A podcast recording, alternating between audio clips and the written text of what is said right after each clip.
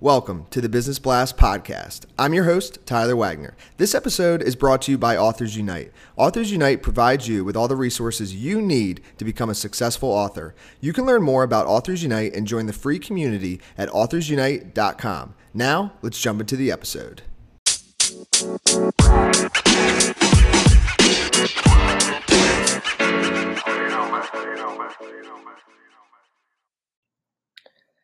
All right, everyone, welcome back to another episode of the Business Blast podcast. I'm your host, Tyler Wagner. Uh, today I have Stephen Warley with us. He's a self employment coach and founder of lifeskillsthatmatter.com. So, welcome to the show, Stephen.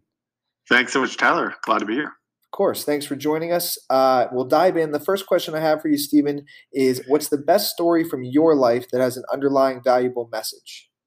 I'm not sure it's the best story, but it was the most important one, Tyler, and that was getting laid off 17 years ago, election day 2000. I say that is the third most important day of my life after being born and getting married because uh, corporate America kicked me out of the system and showed me there's an entirely new way of working than from what I was taught.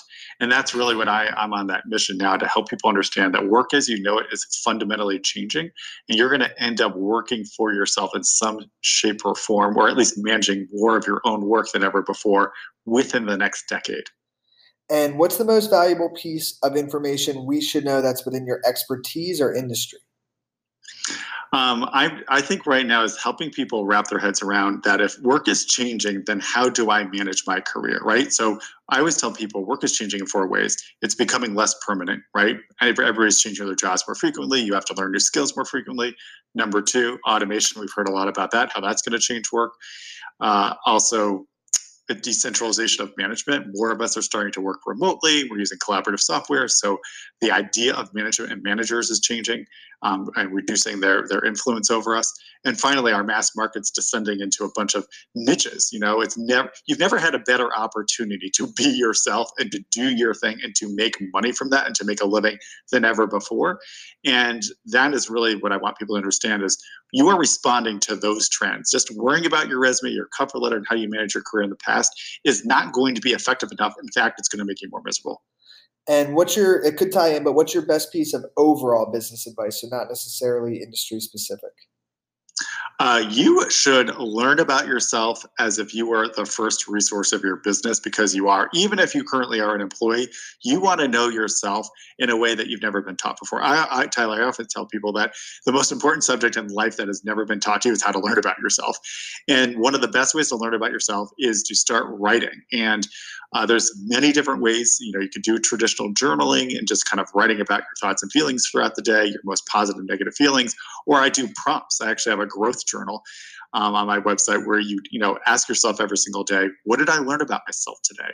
What did I learn in terms of a skill or knowledge in terms of the thing that I want to accomplish in my work? Um, did I meet somebody new today? And did I create something today? Because so often we wait for somebody else to tell us what to create, and what you should be doing is experimenting, whatever it is that you want to do. Like try to break off a little piece and, and create something for yourself. And if you could give your younger self one piece of advice, what would that be? Stephen, you can work for yourself because Tyler, we've all been taught that only a select few people can ever work for themselves. And that's just not true. We have an entire educational system that has been designed to make us feel like that we aren't worthy of managing ourselves, that we have to constantly follow the directions, we have to, to defer to central authority, follow the schedule. And we are now entering an economy that that doesn't work anymore. Things are changing so fast that you really have to be able to think for yourself. So that's what I would tell my younger self. Think for yourself. You can work for yourself and you can create your own work. And in your opinion, what is the key to happiness?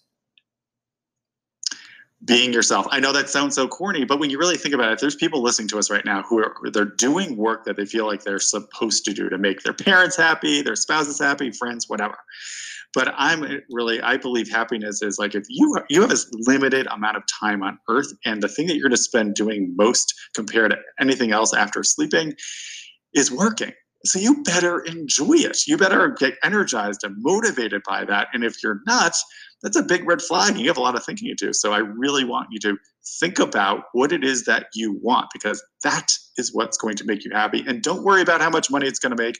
Money is not going to buy you happiness.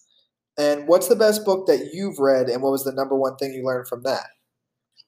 I'm going to give you a, a, book that, that nobody's ever said on your show before. It's called The Quest of a Simple Life. It was written by William Dawson in 1907.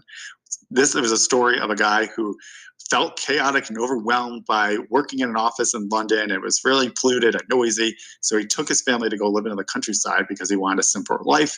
And the biggest message from that book is that even a hundred years ago, people were struggling with the same things that we're all struggling with right now. Is that we wanted to feel calmer, less overwhelmed, and that book shows you that you can have that. You just have to intentionally design your life and your work to get you that reality.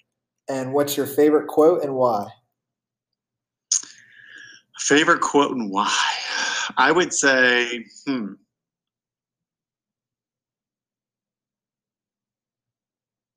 I'm gonna have to get back to you on this one. Can you, do you have, can you edit this out? no, no, it's fine. I like I like it to be more authentic. So, do you have like a mantra though? Uh, yeah, my a, a mantra that I use um, every morning. There's yeah. a couple of things that I tell myself. Yeah. Uh, I tell myself, number one, grow by creating. Listen to love and okay. and one one other thing I also tell myself is to everybody's trying their best, uh, and to I think yeah I forget there's one other one I had four that's but yeah. No, no, no, it's fine.